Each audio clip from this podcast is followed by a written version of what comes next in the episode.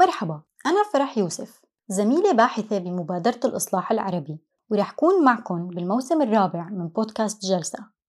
جلسة مع سياسيات سوريات بتتبع عبر تسلسل زمني تشكيلات وأجسام سياسية سورية من بداية الثورة حتى اليوم.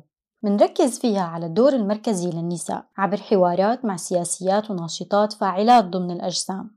بتحاول السلسلة تستعرض التجارب بتحدياتها وفرصها وتستكشف دورها بمستقبل سوريا. ينتج البودكاست بإطار مشروع صوت. أحد مشاريع برنامج المشاركة السياسية وتمثيل النساء في المبادرة والهدف لتعزيز صوت النساء على طاولات القرار. عبر الإنتاج المعرفي النسوي المناصرة والتشبيك النسوي على مستوى الجنوب العالمي.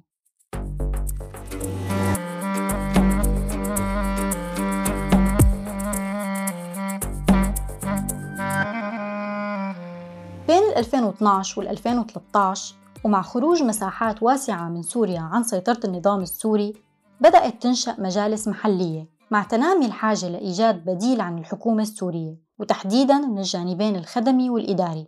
عمل المجالس بالبداية كان ارتجالي ودائما بقي يتسم بالصعوبة. مع القصف والاستهداف المستمر لعملهم تنافس مع منظمات المجتمع المدني وسياسات المانحين تعاقب الفصائل وسلطات الأمر الواقع بالإضافة لموجات النزوح واللجوء ونزيف الكفاءات يلي ما توقف لليوم. من اليوم الأول سعت النساء لتثبيت وجودها في المجالس وبالتأكيد كان يضاف للتحديات تحديات خاصة مرتبطة بالنوع الاجتماعي وإثبات الشرعية ضمن ديناميكيات القوة بالفضاء اللي بيتفاعلوا فيه. احتاج مجلس مدينة حلب خمس سنوات لينتخب أول رئيسة امرأة. والضيفة الأولى بحلقة اليوم هي أول رئيسة للمجلس المحلي لمدينة حلب إيمان هاشم. آه، أول شيء أنا اسمي إيمان هاشم آه، من مواليد مدينة حلب 1980 آه، خريجة لغة عربية بال 2004 من جامعة حلب. طبعا كنت أعمل قبل بداية الثورة السورية في بمجال التعليم بوكالة الغوث اللاجئين الفلسطينيين اليو مع بداية الثورة طبعا التحقت بصفوف يعني المتظاهرين وبعدها طبعا انتقلنا للمرحلة اللي بعدها اللي هي بناء المجالس المحلية والخدمات اللي ممكن نقدمها للمواطنين من تعليم وصحة ونظافة وإلى آخره. بمدينة حلب بدأوا بتأسيس مجالس أحياء ولكل حي كان في مجلس منتخب من أعضاء الحي ومكاتب تعليمية وخدمية وقانونية. لاحقا مجالس الأحياء انتخبت مجلس للمدينة وبسنة 2013 أطلق أول مجلس لمدينة حلب والمؤلف من 8 مكاتب. المجلس الأول كان ضمن مبنى لمول غير مكتمل البناء وبإمكانيات بسيطة جدا وإيمان هاشم كانت عضوة متطوعة في الهيئة العامة من ضمن حوالي 140 عضو وعضوة مفادين ومفادات عن مجالس الأحياء. ممكن تخبرينا عن عملك بتأسيس المجالس؟ كنت من المؤسسين للمجلس مدينة حلب. آه، وكنت عضو بالهيئة العامة. بعدين انتقلت صرت شغلت منصب مكتب تنفيذي للشؤون التعليمية والاجتماعية. آه، فيما بعد انتخبت رئيس مجلس مدينة حلب. طبعا العمل ببدايته كان آه، تطوعي. لا يوجد إلا المكافآت البسيطة لا يمكن ذكرها يعني.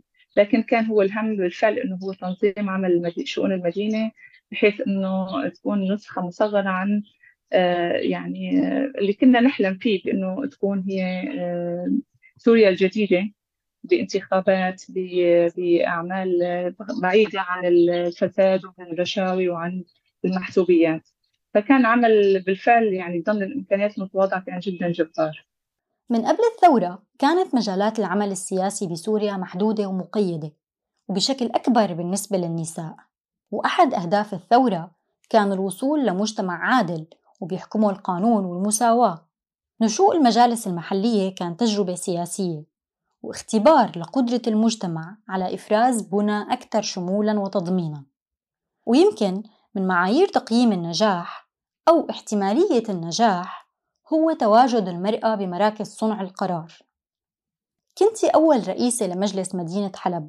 ممكن تخبرينا عن عمل النساء بالمجلس ووصولك للرئاسة؟ وكيف كانت ردود الفعل على توليك المنصب؟ بداية عمل النساء في المرحلة الأولى كان بصراحة متواضع متواضع جدا يعني. أذكر أنا من النساء القليلات اللي كنا موجودات بالهيئة العامة. حتى آه، بذكر إنه لما كنت أطالب بحقوق آه، إنه أكون في المكاتب التنفيذية أو أكون في الاجتماعات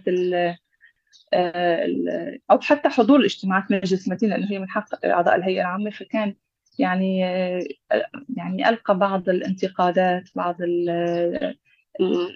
الهمس يعني واللمس مثل ما بقولوا اللمس. ف يعني لكن طبعا نحن كنا مصرين. يعني كان في عدد من النساء الفاعلات في هذيك الفترة واللي كنا نحن معهم يد يعني جنب إلى جنب المظاهرات بالعمل الإسعافي آه، في الأعمال الأخرى. وبالتالي بالضرورة رح نكون أيضا في مجلس المدينة.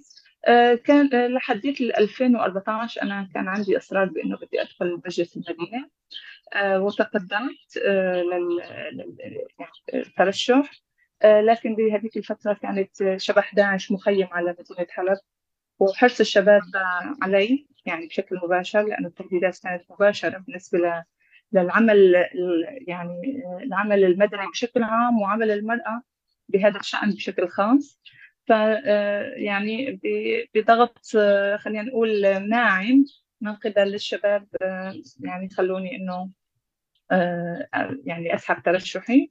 وبالفعل أنا كنت أنا وصبيه ثانية. آه ل 2015 لأنه نحن كان في كل آه، سنة كان في دوره بداية كان كل ست شهور يتم انتخاب مجلس تجديد الانتخابات. بعدين آه، أصبحت كل سنة 12 شهر. في في مع يعني بداية الدوره الثالثة كانت داعش خرجت من من مدينة حلب وأصبح الجو ملائم لمشاركه المرأة.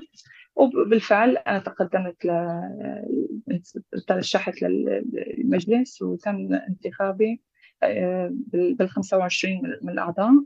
ومن ثم أيضا آه، ما ما توقف يعني حلمي أو إرادتي عند إنه أكون عضو مجلس فقط إنما أكون عضو مجلس تنفيذي. آه، فتقدمت للمكتب التعليمي.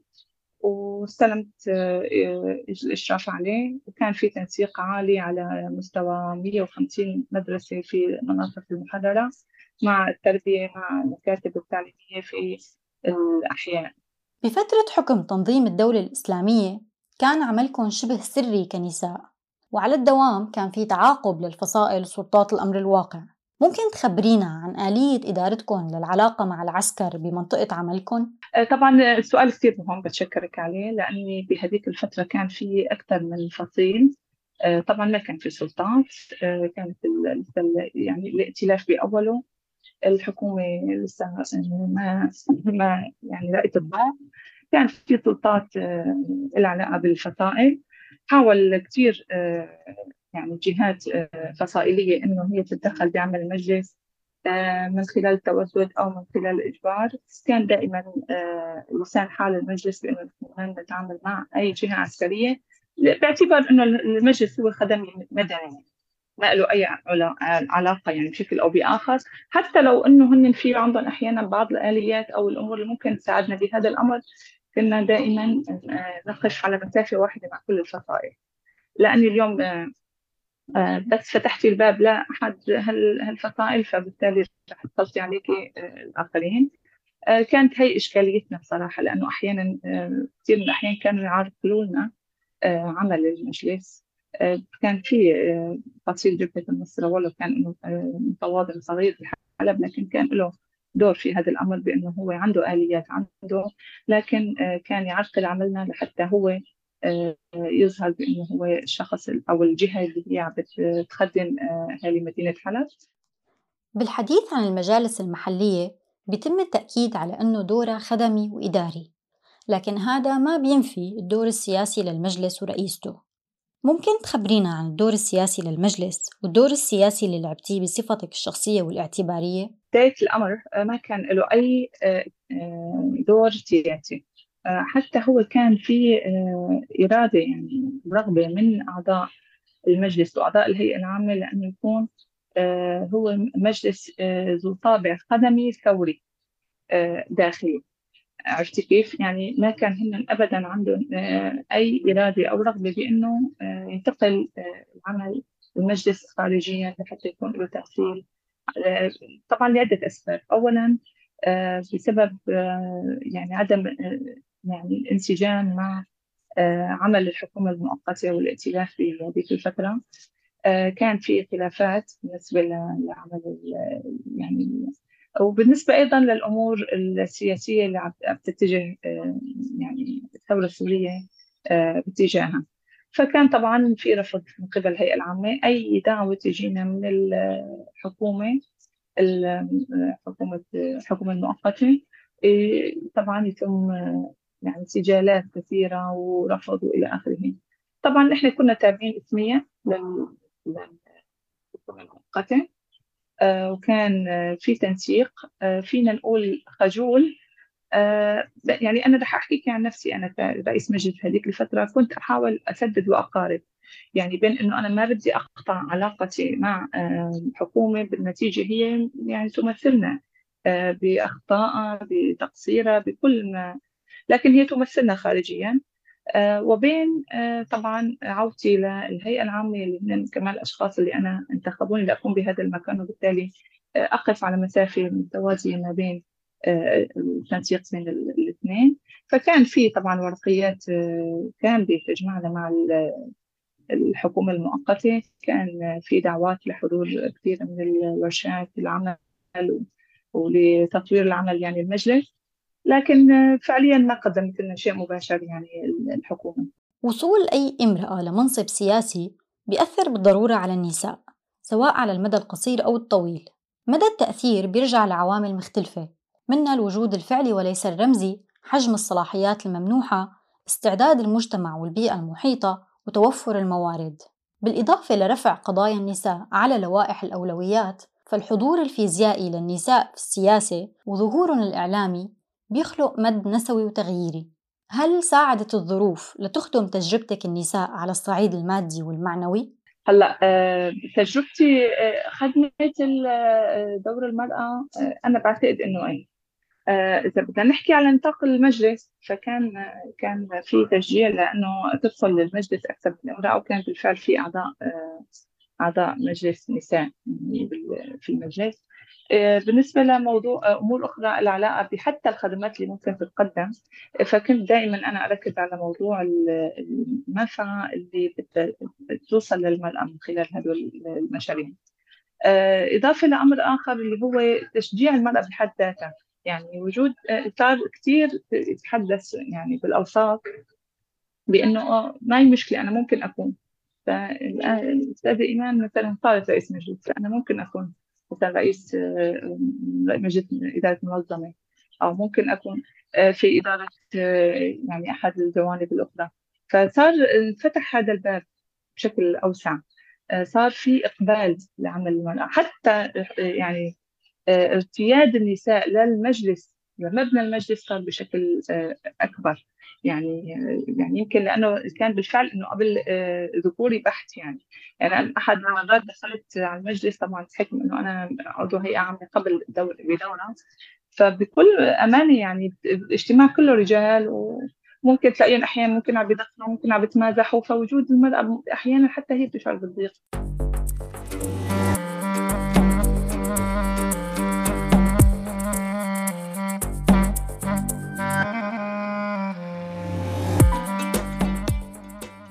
الضيفة الثانية لحلقتنا اليوم هدى سرجاوي محامية سورية عضوة باللجنة الدستورية وعضوة لأربع سنوات بالمكتب القانوني للمجلس المحلي بمعرة النعمان.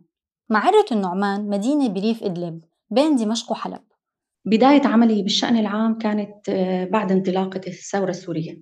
طبعا آه، أنا آه، يعني خلال فترة الثورة السورية وظروف الحرب والنزوح من مديرتي من معرة النعمان كان في نزوح عدة مرات داخلية وحتى خارج سوريا لبعض الوقت.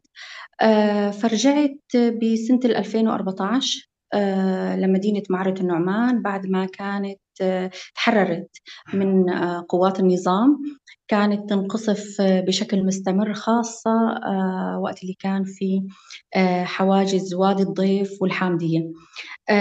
ولكن بدأت الناس تعود بعد ما تحرروا هدول الحاجزين اللي كان يجي منهم قصف بشكل مستمر. والناس بدأت تعود لبيوتها لمنازلها وتمارس حياتها يعني قدر الإمكان. فهون طبعا ظهرت الحاجة لوجود مجالس محلية لتغطي الفراغ اللي آه، آه، تركوا آه، غياب الدولة وخدماتها عن المنطقة وخاصة بالفترة الأولى طبعا بدأت المجالس المحلية بانه تغطي خدمات النظافه وال, وال يعني الاغاثه أو المياه أو الأمور الأساسية الضرورية. مع الوقت الاختصاص كان عم يكتسب أهمية إضافية وتنامت الحاجة للتكيف مع الاحتياجات الجديدة على صعيد آليات العمل وهيكلة المجلس والنظم الانتخابية والتعاطي مع الواقع الجديد المرتبط بالنزوح كله مع الحفاظ على العلاقة مع الشارع والشرعية وتوفير تمويل والتعاطي مع سياسات المانحين ممكن تخبرينا عن آلية وصولك للمجلس المحلي؟ آه في بدايتي طبعا آه مشاركتي آه كان في آه إعداد للنظام الداخلي حسب الاختصاص بما أنه أنا كنت بالمكتب القانوني وهون بحب أشير لنقطة آه، في بعض المجالس كانت مشاركة النساء كمكتب مرأة. آه، نشاطهم كان يكون محصور ضمن مكتب المرأة والأمور اللي بتخص النساء. ولكن تجربتي أنا كانت مختلفة وزميلاتي ضمن هاي المنطقة آه، أنه كانت حسب الاختصاص. فما كان في في البداية مكتب مرأة كان حسب الاختصاص. شاركت بصياغة النظام الداخلي آه، النظام المالي وبكل الأمور القانونية اللي كانت بتخص المجلس المحلي حافظت هدى على ناشطيتها النسوية بالتزامن مع عملها بالمكتب القانوني وتوسع وصولها للنساء والشبكات النسائية على الأرض وساهمت بتنظيمها وبناء الجسور بينها وتمكينها شو كانت الأولويات بما يتعلق بتمكين النساء بالمنطقة؟ وكيف خدمت عضويتك بالمكتب القانوني تحديداً النساء وقضاياهن؟ من خلال تجربتي ووجودي بالمكتب القانوني مشاركتي بصياغة النظام الداخلي فأكيد يعني نحن حاولنا أنه نستقطب آه، مثلا النساء للمجلس نراعي أهمية وجود النساء في المجلس المحلي من خلال أيضا القرارات اللي كانت تتخذ آه، أيضا يتم آه، لفت النظر أو مراعاة موضوع مشاركة النساء أو يكونوا من المستهدفات بالمشاريع اللي كانت تتنفذ بالمنطقة. فكنا حريصات أنه يكون النساء هن مستفيدات من هاي الأنشطة وهاي المشاريع اللي كانت تتنفذ في المنطقة. تعتبر هدى أنه العمل ضمن المجلس كان إيجابي نسبياً. وبتذكر كمثال عن التهميش أو الظلم عدم عرض أنشطة النساء على الصفحات الإعلامية الشيء اللي بيقلل وصولهم وتأثيرهم وتمويل مشاريعهم. أما عن التحديات المرتبطة بالعمل بالشأن العام عموما قالت هدى. من أولى التحديات اللي كنا نعاني منها كنساء الموضوع الأمني. القصف المستمر اللي كان آه، آه، اللي كانت تتعرض له المنطقة. آه، هذا كتير كان يأثر على عملنا يأثر على نشاطنا. إضافة لموضوع التواصل. فنحن من خلال وجودنا بالمجلس المحلي أو من خلال النشاطات اللي تتم بمكتب المرأة فكنا نحتاج أحيانا للتنقل آه، والاجتماع مع نساء بمناطق ثانية أيضا الوضع الأمني كان يأثر موضوع المواصلات بالظروف آه، هاي بظرف الحرب. فأيضا كان يأثر بشكل كبير على وجودنا في المجلس المحلي. آه، بالإضافة ونشاطاتنا بالإضافة لموضوع العادات والتقاليد. طبعا يعني بعض المناطق اللي كنا نستهدفها أو اللي يتم تشبيك بيننا وبينها فكانت معيقة أيضا آه، العادات والتقاليد في آه، المنطقة. لتعزيز دور المرأة ومشاركتها في المجالس المحلية. يعني هاي أبرز التحديات اللي كنا نعاني منها. رغم التفاؤل بتأكد هدى أنه المشهد ما ممكن وصفه بالوردي دائما. نشاطنا ما كان دائما يظهر على صفحة المجلس بالإعلام. وهذا الأمر طبعا كثير مهم مثل ما بتعرفي إنه آه، نشاط النساء نشاط وجودهم بالمجالس المحلية إبراز دورهم هذا أمر مهم لأن المشاريع الثانية أو الداعم بينظر للنشاط اللي صار من قبل ليدعم مشاريع أخرى. آه، فهذا الأمر نحن كنا مغيبين عنه تقريبا. بسبب إنه الإعلام بالصفحة أو سياسة المجلس بيظهر عمل المكاتب الأخرى مثلا المكتب الخدمي آه، نشاطات أخرى وإنما نحن كنساء كانوا يخافوا من موضوع الانتقاد. وصول أول رئيسه لمجلس مدينة حلب احتاج خمس سنوات من العمل النسوي ومع الأسف الخطوة للامام ما بتعني مكتسب مضمون للنساء. الضيفة الثالثة لحلقتنا كانت عضوة معينة حديثا في مجلس محلي بريف حلب الشرقي لكن تم تهديدها والضغط عليها للاستقالة. حاولت بكل الطرق تستمر لكن اضطرت بالنهاية توقع على الاستقالة ويبقى محل النساء فاضي وقضاياهم بعيدة عن طاولات صنع القرار. وجود نساء بأماكن صنع قرار ما زال خطوة أولى. خطوة شجاعة وبتستلزم تضحيات. وبنختم حلقة اليوم مع شجاعة إيمان هاشم على مساءلة الذات. أنا يمكن صار لي فترة لأنه يعني منقطعة بشكل مباشر عن عمل المجالس وإلى آخره. فاستذكاري لهدول الحوادث بحد ذاته بيعطيني هيك دفع إيجابي بيخليني يمكن أراجع نفسي بأنه أنا مقصرة بجوانب وبالتالي شكرا لكم إنه أنتم أعطيتوني آه، هاي الفرصة إنه أرجع أراجع حساباتي ويكون لي دور معين ما. آه، بالنسبة لعمل المرأة آه، بهدول يعني على مستوى أنا دائما بقول على مستوى صناعة القرار جدا مهم. آه، لازم نحن كنساء يعني هي نقطة كثير مهمة إنه ندعم بعضنا بهذا المجال بكره كثير كلمة إنه عدو المرأة المرأة لأنه هي الكلمة بحد ذاتها هي هي إحباط للمرأة. بالعكس تماما نحن حتى لو انتقدنا بعض حتى لو صوبنا أخطاء بعض وهذا هذا كله في سبيل آه، إنجاح الفكرة لحتى نوصل بالفعل بالشكل المثالي لحتى دائما نسد كل الثغرات اللي ممكن يوجدها بعض بين قوسين الذكوريين اللي بيوقفوا ضد آه، عمل المرأة في هذا المجال.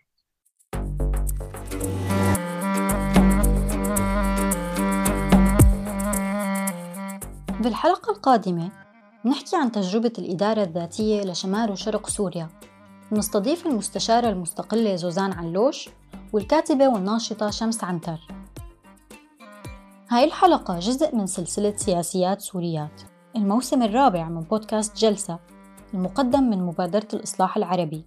إنتاج وتحرير فريق ريلينك ميديا وكنت معكم بالإعداد والتقديم فرح يوسف. وتضلوا بخير وسلام